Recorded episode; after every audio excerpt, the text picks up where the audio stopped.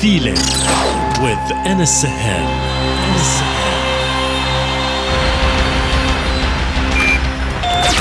Connected, connected, connected.